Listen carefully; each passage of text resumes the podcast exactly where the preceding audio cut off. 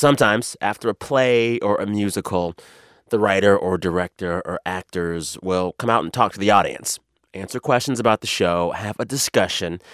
These chats are usually nice and collegial. But there was one a few weeks ago after a performance of a Broadway play called Slave Play that went off the rails. So, Slave Play, it is all about the racial drama present in interracial relationships. The playwright is Jeremy O. Harris. He is black and gay. And in a recent talkback after Slave Play, a white woman in the audience tried to tell him that his play was racist against white people, racist against her. I don't want to hear that white people are the playing He was not having it. This play is about eight specific people. And if you don't see yourself up here, then that's great. You aren't one of them. This went on for a while.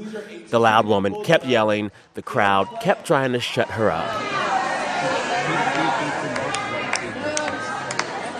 Eventually, she walked out to applause. What is it about Jeremy O. Harris and slave play that causes that strong of a reaction? In a space that for a long time has been pretty, pun intended, drama free. I am Sam Sanders. You are listening to It's Been a Minute from NPR. Today we pose that question and many others to Jeremy O. Harris himself.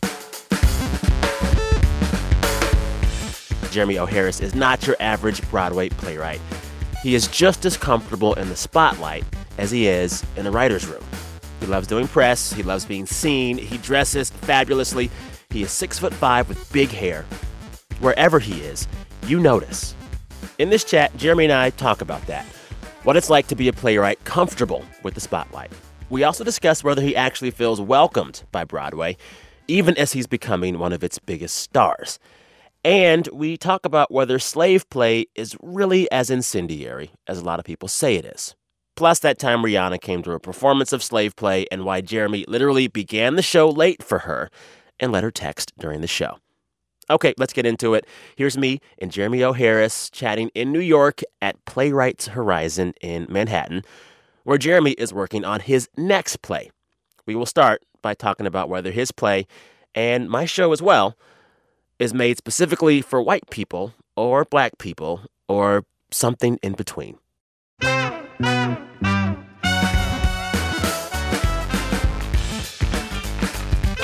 And but you have like a dedicated black fan base too. It seems like. I do. We try to be hella black. Yeah, it's Yeah. really wild because I was seeing people on your feed put up a lot of gifs like, mm, uh, you saw what? Bit of who?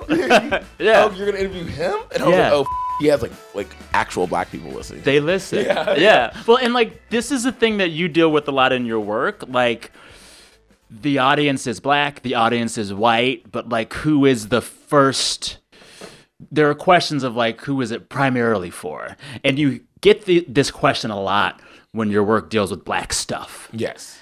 And like I don't Well, know. no, I don't even know. I actually I don't think that's true. Okay. I think that people get actually get this question more when their work um intersects with the entanglement of like our country and like Yeah. you know and so then it starts to become like so like no one's asking like uh or very few people are asking NWA right or were asking NWA if they were making their music for white people or black people Yes, right yes. even though their fabulations around like what their identity as like gangsters were titillated white people i feel like when you look at the writing about it at the time there was very little like they're obviously doing this for white people's consumption Do you even think of the question who is this for with slave play?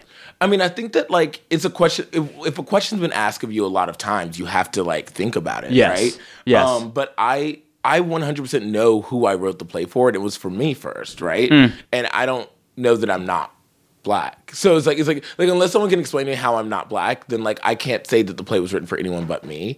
Um, I can also say that I wrote it with the recognition that it was going to be done in a theater, right? Which is And- mostly and that Well- has a white audience a lot of times. well. I mean, I think it's complicated, right? I think for me, a theater isn't necessarily white, but there are there are spaces where it is whiter than it could be in other spaces, Yes. right? So that's why my main goal was to do it with a it like a play. I literally say this all the time, and people don't believe me, but like whatever, they cannot.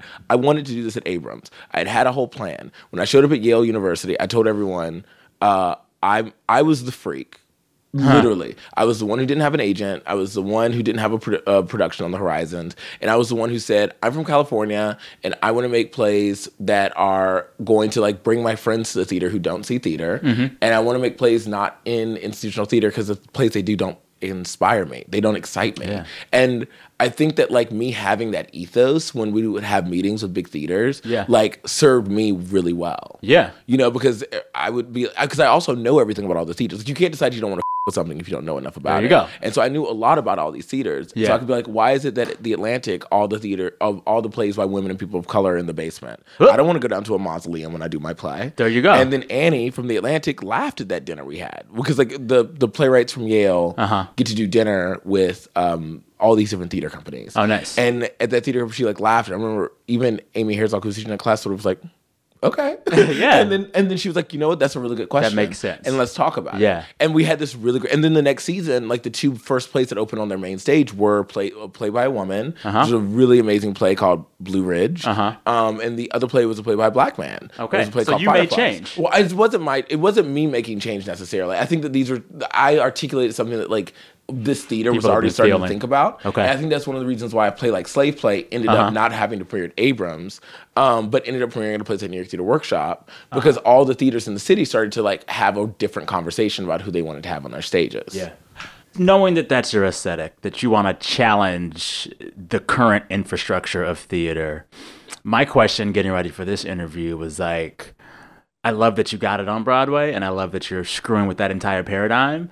But you could have said, we're going to do this in Houston at a park in a black neighborhood, or we're going to do this in Atlanta at a strip club, or we're going to do this in California, like in Compton. Do you ever say the best way to get it to those folks is to not do this stuff on Broadway? I did say that. Yes. I Talk literally about did that. say that. Yes. So uh, the thing, okay, so basically, what I knew as well, though, I'm just. I feel like I have to say like three things. Okay. because I didn't finish answering your other question. No, it's fine. No, that was my fault. I, I went on a tangent. Um, I because I knew it was going to happen in the theater. I said white people will see this, and the same that white people see my black when I walk down the street every day. Yeah. But um, I want to make a I want to make a play that doesn't comfort white people and make them want to say I want to make subscribers unsubscribe from that theater, so that there'll be more seats for for people that look like me in the theater. Oh, Period. Point okay. blank. And that and my whole mo from the entire time I've been doing this play. At every theater, you can go sit in. I can show you emails. Has been like, how do I get more black people here? How do I get more black people here? And and and the T on that is that like um, the T on like why it was why I didn't premiere like a black theater is because like and we, I had this conversation at National Black Theater the other day. A lot of the black theaters haven't gotten the really exciting avant-garde work because they aren't interested in it. You know, like the work that the black theaters are interested in generally leans more conservative, or and this isn't all the work they do, and this isn't everyone who's who's come out of those spaces. But I would say one one could make the a fair argument that the most uh, exciting uh, literary works of like black playwrights have happened at white theaters, partially because They'll take more chances, you think? yeah, because well, because I think that white theaters, that white theaters, I I sometimes wonder if black theaters don't trust black audiences. there is a certain level i think this is a lot of times when you have black people making art for black audiences they will be a little bit more paternalistic with those audiences than i think with white audiences Yeah, and, and they, I think there's a decision made about like what black What audiences need want to see. Yeah, and like what, and also I think there's a different prescription for, and I, and I think this is just community, right? Like, because Yeah. like the, the Movement Theater Company, which is an affinity-based theater in New York, is actually doing the avant-garde black work that like I've always wanted from. And I think it's just that a lot of the theater companies that are affinity-based theater companies for black people in the city have a tradition of it it have the same problem that all the white theaters have, which is like their audience it was built in the 60s and 70s, right? Mm-hmm. And so like they're still making work for the people from the 60s and 70s who go to all their shows, the baby boomers who see all those shows. Yes. Those, those are just black baby boomers. Yeah. But I just think that that's something that I think has to be a part of this conversation as well when we Mm-hmm. think about who who the plays are for and how they work. But when one of the things that happens when you're going to have a play on Broadway Mm-hmm. is that you have to meet with the theater owners. Mm-hmm. Now, theaters are owned by like five people, five families. Like a lot of them have Oh, wow. yeah. So like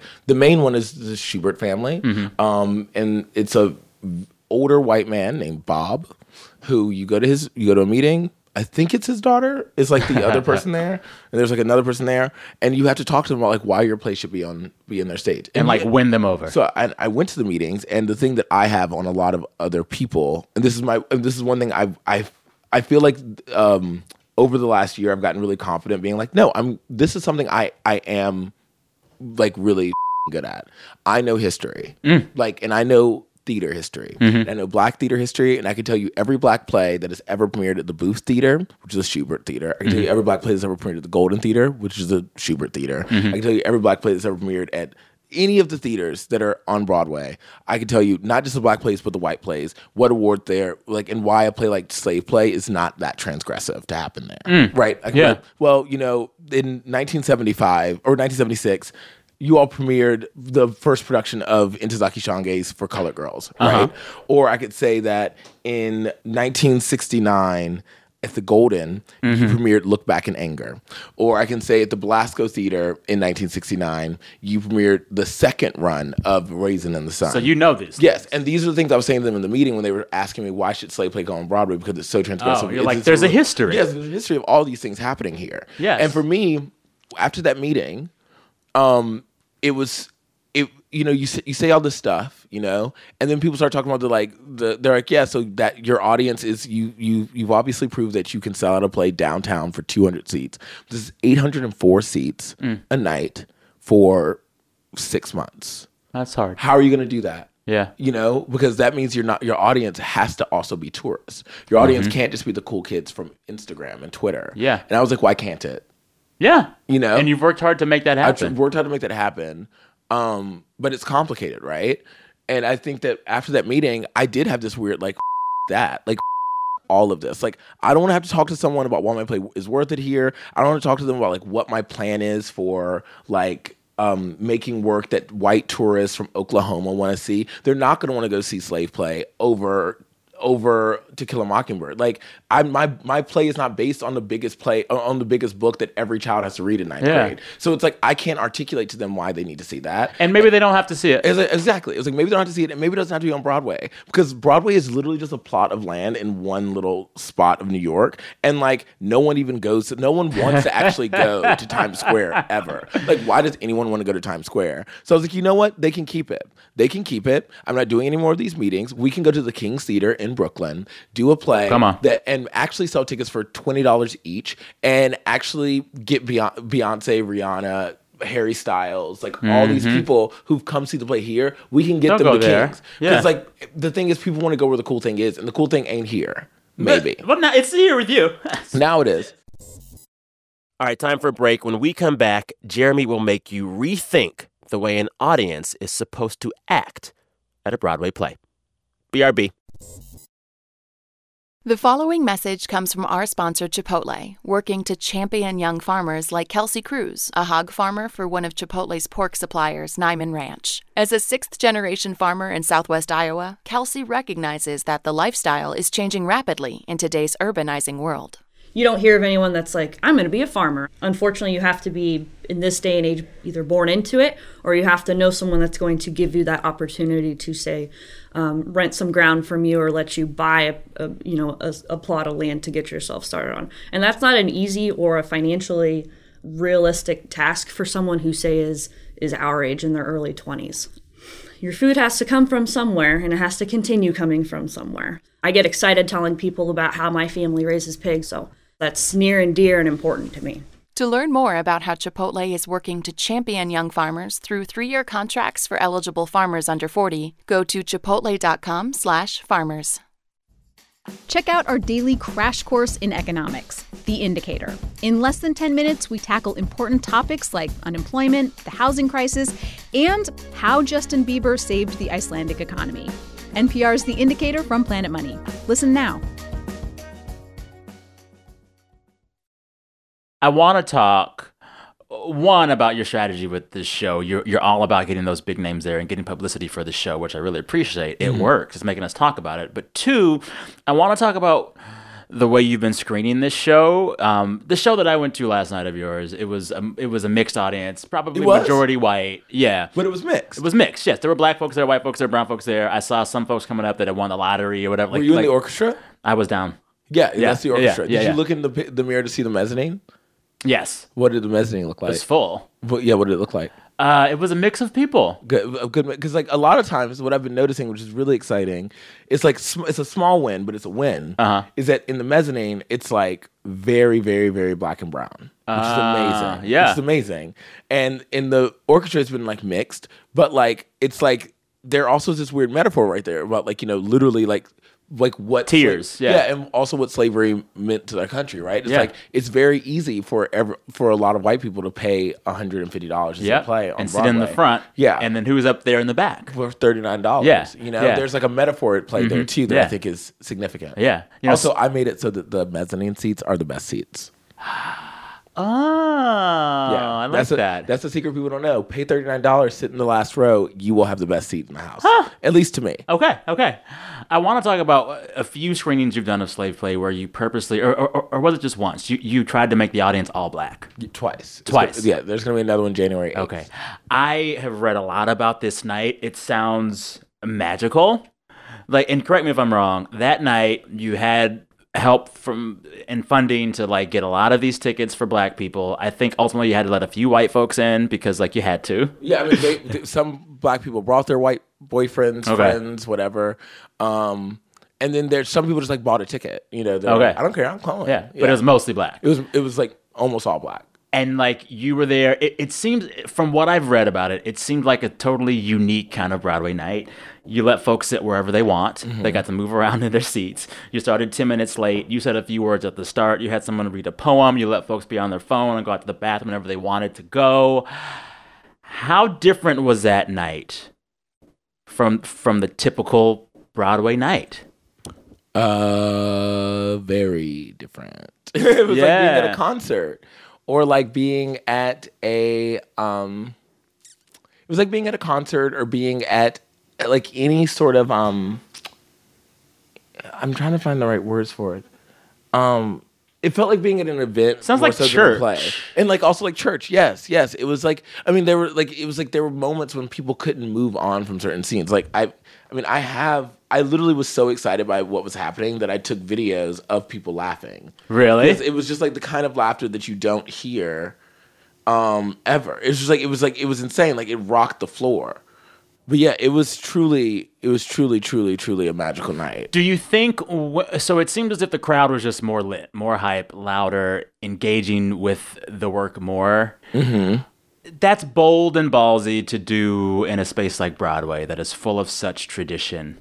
but it's not it's not bold or ballsy because you know when um when there were so there's so many moments early in so like when literally um, Melvin Van Peebles did Supposed to Die a Natural Death, there were multiple nights he bust full busloads of people up because he did a full radio tour of his play. He bust full busloads of black folks up to see the play, and most of that theater was black that night. Yeah. you know what I mean. Why do you think then, in the discussion of how your play is playing on Broadway, that so many folks critiquing your work and talking about your work have forgotten about that history? Well, because people don't know history, people don't read. Yeah. A lot of people don't read, and I think that's like a fact. Yeah. You know, and I think it's like not like it's not me be, sitting on a high horse. Like, Mm-hmm. like it's just like I am someone who happens to like to read, so I've read a lot. But there are a lot of people who don't read. That's why people misquote Toni Morrison when they talk about me and my play. I'm just like, well, you both don't read and don't watch. What well. did they misquote of Toni Morrison? They talk about Toni Morrison's conversations around the black gaze, um, in in relationship to my play. G A Z E, not G A Y S. Yes, exactly. um, I wish she had talked more about the black GAYS. Uh huh. Um, but Toni Morrison has this really famous quote that was that she's said in multiple interviews, but the probably the most significant one was her interview with Charlie Rose, where she talks about it, and Charlie Rose is like, "So did you not write this for me?" Like, you know, he's like, he's being very like in his feelings. That was in the documentary. I remember this. Yeah, it's yeah. in the documentary, and she's like, "Listen, my books. I want everyone to read my books. Mm-hmm. But what I say is that you, um, that I did not write it for you. You know, it's like it's like the Baldwin quote. Like, you know, you take that little white man on your shoulder and you take him. That's whispering in your ear. and You take him off, and that's literally what I've said every time I've talked about this play that I did. Mm-hmm. And that's literally in all the actions around this play is me taking the little white man on my shoulder and saying, "Sit over there." You know, and not doing it any of the ways that no if if I cared about white love and white attention a lot, I would have done an Amex buyout for my play, and I mm. didn't on purpose, which meant I made less money, and the play looks less successful on a monetary level than it actually is on a like attendance level. But that was something I did because I wanted to make space for Black people in my space. Now.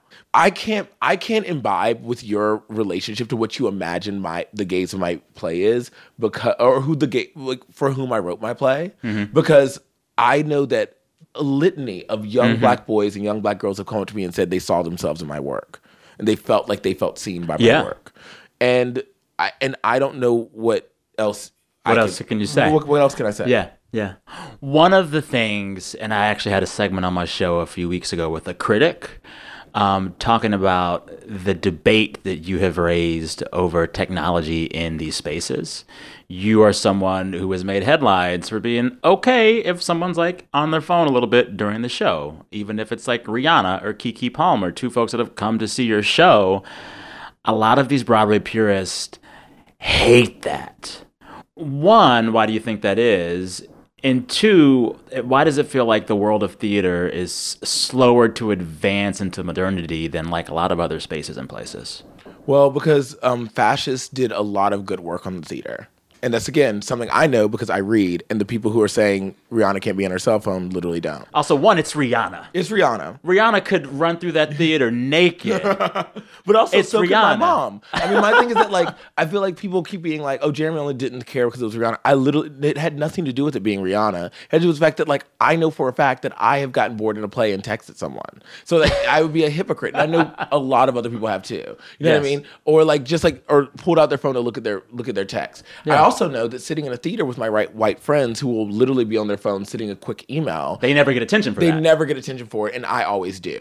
So, and and the thing that, that's really funny is that like Wagner, a very famous fascist, is one of the only reasons that people are completely silent in the theater in the West. Um, don't uh, like have to sit in the dark in the theater in the West, and don't talk or move or get out of their seat until an intermission. Really? Yes, because Really? he literally he literally decided that that's what had to happen. And then everyone just watch his did operas. it. Well, yeah, because people saw it and they're like, "This is actually kind of cool." And like for him, it was like cool because like he had done it and he's Wagner, like Wagner, like fascist but major, right? and like um, like this thing about a lot of fascists, they like really can be major sometimes. Um, uh, majorly insane, majorly chic. You know, it depends on like what lens you're looking at it under. Um, but yeah, like but before that, theater was lit. Theater was a place where like people could sit in the balconies during like an opera, and like so like it was it was very classed, right? But like poor people sat in, sat below. Uh-huh. There were all these weird little balconies that other people could sit in, and like they would have food, they would have could talk- you dinner. could throw food, you could throw food. talk. You talk about other people in other boxes. It was like the gossip time. People would literally, if moments were really good in a play, Uh-huh. they could be like, "Yo, yo, yo, do that again." And they do would- part again, and then they rewind the play and Run do that, that back. again.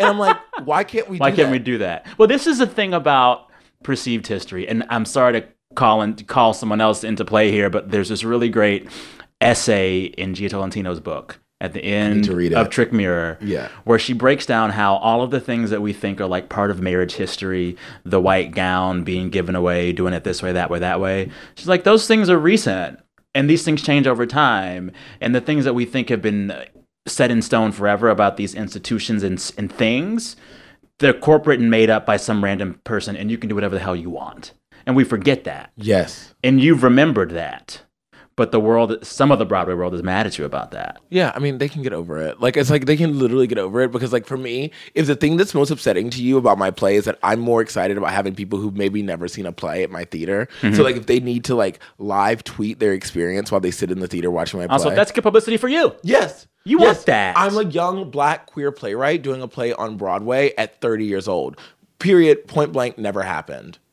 Never happened. and if anyone wants to talk about it Yeah. good It's like it's like my play is not based on a major IP. I literally asked for there not to be stars in it. Like I did not because I don't my play got famous off Broadway with eight people who were not stars. yeah Time for one more break. In a minute, I ask Jeremy about interracial dating in his own life. Be right back. Support for NPR comes from Newman's Own Foundation, working to nourish the common good by donating all profits from Newman's Own food products to charitable organizations that seek to make the world a better place. More information is available at newmansownfoundation.org. Want to learn how to make an amazing podcast, kind of like this one? Check out NPR's podcast about the Student Podcast Challenge. It's full of tips and tricks and bits of inspiration. There's new episodes every Sunday. That's NPR's Student Podcast Challenge, the podcast. Listen now.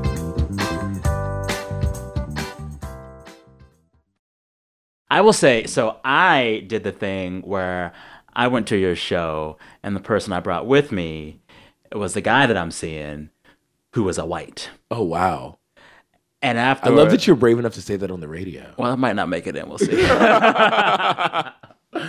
but what I found myself saying to myself was like, well, one, there were like moments where I was like, this is so biting, so incisive, so hilarious. Then there were other moments that just made me so mad, and I, I'm still figuring out where I what land. What made you mad? At first, I couldn't because I went into it cold. Mm-hmm. I knew that there were reviews, but I purposely avoided the reviews and I only read like the interviews with you because I didn't want to know any plot when I yes, went in. So yes. I really knew no plot. So it took me 10 minutes to figure out what decade y'all were in. Yeah. And then it was just like, I don't know, when like when watching sex and certain words be said during sex amongst two people of a different race having sex that was I hate the word triggering, but I guess triggering. Yeah.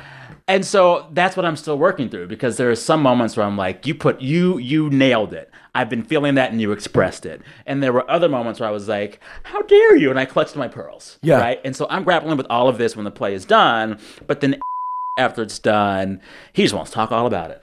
He just wants to talk, talk, talk, talk, talk. He's in the Uber looking up reviews, reading, reading, reading, talk, talk, talking. And finally I was like, we can't talk about it tonight when we get to your apartment, we're going to put on Netflix and watch, I don't know, The Great British Bake Off. But I, I can't talk with you about this right now. And isn't it interesting that it mirrors the second act?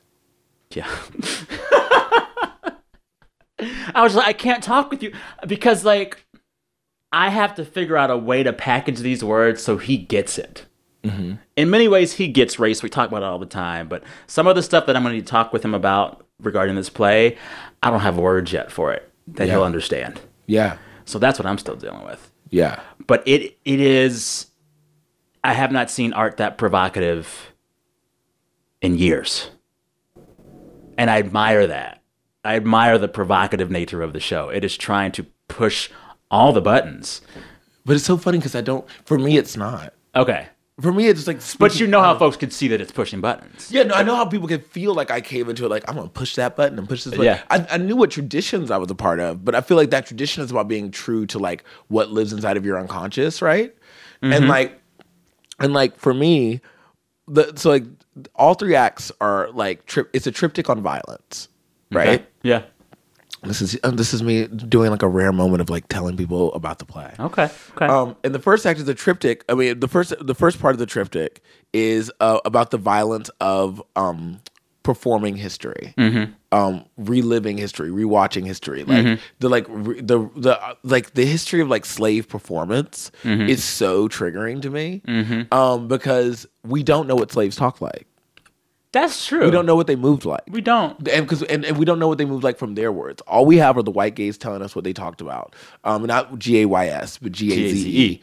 Um, because you know, even Solomon Northup's story, you're like, uh, people are like, I don't know if he wrote that. You know what I mean? Like Mhm. there are people who like, there's like, there's all this contention around who wrote what. Like, ain't I a woman? Is like maybe not the vernacular that she said that in because a white person like recorded it. Huh. Right. Huh. So it's like, like all of these things are things that I find really curious and interesting, and also like violences. Like it's violent that I don't know. I don't have a record of my of my history, um, and how my history moved, how my history talked, how my history like um processed its existence, right? And all I have are movies to go on. And so Mhm. I was like, what what is that slave movie about black sexuality look like? You know what I mean? Mhm. And that and that I recreated all the all this all of the echoes of that inside of what Kaneisha, Jim, Alana, Philip, Dustin, and Gary do in the first act. Yeah. Right? Yeah. It's like that's why the that's why the third one is so confusing. You know? Because you're like you're like, oh yeah, there lit- there literally is like that's such a jumble. This is gonna be just whatever. You Yeah. know, Yeah. you know, what I mean? like it's like they each are so imbued with like a violence of like um a violence of amnesia. Mm-hmm. Um, that like you have to just like go to some other space with it, you know. Um, and then the second act is about the violence of um the ivory tower. Well, the So second act for me felt like a total deconstruction of the mental health industrial complex and the way in which we allow mental health professionals sometimes to tell us total BS. Yeah. And also just the way in which, like, as black people, we all come out of ivory and these ivory towers with new language for what our identity means to the world at large that, like, literally still came to us from white people. Yes.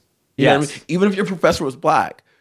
The language all- to define blackness yes, came from these it white actors. It's Freudian. It's this. It's that. Yes. You know, it's all this. It's Hegelian. It's like Yeah. all these Germans really. Yeah. like these Germans giving us like ways to understand Yeah. our like our space in the world. Yeah, well, and then you do this really great thing of showing how the mental health industrial complex is so eager to give black people any and all maladies. Mhm. Oh, y- y'all must be really bad. All of you must have gone through so much stuff. Y'all must have all the disorders. Mhm. And you're like, oh, maybe not. Yeah. I don't know. So that stuck with me. Everything is so much stuck with and then me. the man. third act is about the violence of like being embodied and entangled. You know what I mean? Like and like and what the violence of memory that like you can't shake off your skin. Like Yeah. like our histories are written on our skins and there's literally nothing we can do about it. No matter how dark the lights are. Uh. You know? Uh. Like, there are certain moments that like you are entangled with a white person. Like when a white person comes by and touches my head touches my hair in a certain way, I flash back to some space that I never have lived. And I don't know why it is. It should it should not be that big a deal that a white person touches your hair. It really shouldn't. but also don't touch my hair. Don't don't touch my hair. But like on just like a, on a level on a human human level, if you look at animals engaging, animals are always like in and out, in and out, in and out. But there is something that when a white person touches your hair, you flash back to someplace you Well, the ancestors just pop out. Yes. The ancestors jump out, stand Of on that of us. table, and sing "We Shall Overcome" with their fists Yes. raised. Like the thing that makes that white person want to touch your hair is that they're like, I own you. You know, and like that's what you hear when they do it. Yes. And you go back to being like, you ain't mine. And you like become that Turner all of a sudden, you know? Yes. And I think that's a part of what the third act is doing. It's like saying that like no matter how dark the lights are, that's still a part of our memory. And that is a violence. Because we don't know what to do with it. And maybe our body's the only way that we can like figure that out. Well, but and, yeah. and even then, maybe there is no release. Yeah. Well, and then what's complicated about it, how we refer back to the ancestors and call that back, so much of that history wasn't even written by them. No. So the wasn't. history we call back was mythologized. Yes. Yes. It's just, anyways, I'm still processing, as you can only see. Um, I. There have been a few interviews where you talk about challenging Broadway and challenging its conventions, but you basically say in so many words, I don't expect to be here too long because once you start challenging these folks and the way they do things, they don't let you stay. And and you say this in the same like you've been winning awards. You were you just were named Broadway Briefing Show Person of the Year. Which There- is that actually is crazy. That actually made me feel something differently. Yes. But like you getting all these accolades, do you still feel like you won't be welcomed on Broadway too long? I don't. I mean, like people feel like I've won a lot of accolades, but I haven't. And again, I had a really so Clare Barron is one of my very good friends, and I like I love her so much. And you know, I was sort of like talking about the fact that like last season I was. I mean, I don't want to talk about this because it makes it, it's like, oh, poor you, like, blah, blah, blah. but I was, I was literally snubbed for every major award that you can get for an off Broadway play. Like, Yeah. literally every play that premiered at the at New York Theater Workshop and the artistic director all won Obie awards last year, Huh. and Slave Play didn't, which is it felt then it felt specific, Yeah. right? That was when I was like, oh wow, people don't love what we're doing over here, which is like fine, but like um, but Claire was like, some people win awards and some people get to uh, go to Broadway. And I was like, and uh, which I was like, you know what? Point taken. You Yeah. know what I mean? And so I, you know, right now I'm winning some awards and I am on Broadway, and I don't know, I don't know what that means, but I also don't. I mean, I think that like the likelihood of this, the likelihood of this play winning a major award in, um, in June, like the big award, is very unlikely. Like that's why I'm like I'm not gonna be here that long because like our play is a limited run, right? We're only going to run 179 performances. Again, because I know history. Only in the last 40 years, only two plays have ever won a Tony that uh, weren't running when the Tonys were happening. Both of them were two-part epics: *The Coast of Utopia* by Tom Stoppard, and the other one was Nicholas Nickleby in 1982. Otherwise, every play that's won has been running in um, June when the Tonys happen because people vote for the Tonys. Yeah. For for us to win that big award would be like us uh, opening a movie in February and expecting to win Yeah. a ton- uh, an Oscar. Yeah. And like the other thing is, our play's not going to recoup, right? Hmm. So because our play is a limited run, we won't recoup. So generally, the thing that makes investors excited about exciting new money. voices is, is You know, either, you is either, either you're making money or you're winning an award, right? Yes. And because I don't think my play is going to do either of those things, and I it, because I'm a realist and I also like have a histor- historiography with like these things, I um I do have like a, I do have questions about it, but I do think that what's interesting about my year is that um. I mean, I'm the only playwright that's ever been on the cover of Out magazine. I think. Yeah. I mean, I think Billy Porter's written a play, maybe.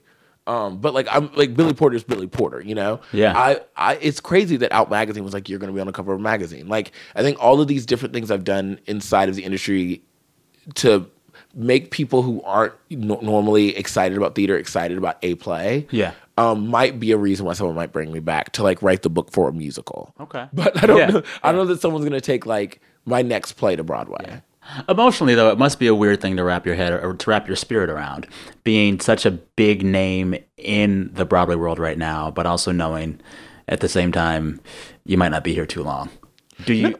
I, I don't mourn it because it wasn't a place I wanted to be. It's like it's like I got invited to a party I didn't expect I was going to go to. Right? It's like when I lived in LA, I ended up all the time at crazy house parties I didn't expect to be at. Uh-huh. Like it's just like you're just like hanging out, then all of a sudden you're at David Geffen's house. You're like, how did I end up here? Like, oh, it's kind of wild. Like, oh, I'm spending the night. Cool. So you spend the night at David Geffen's house and you leave, and you're like, that was really fun. That night I spent at David Geffen's house.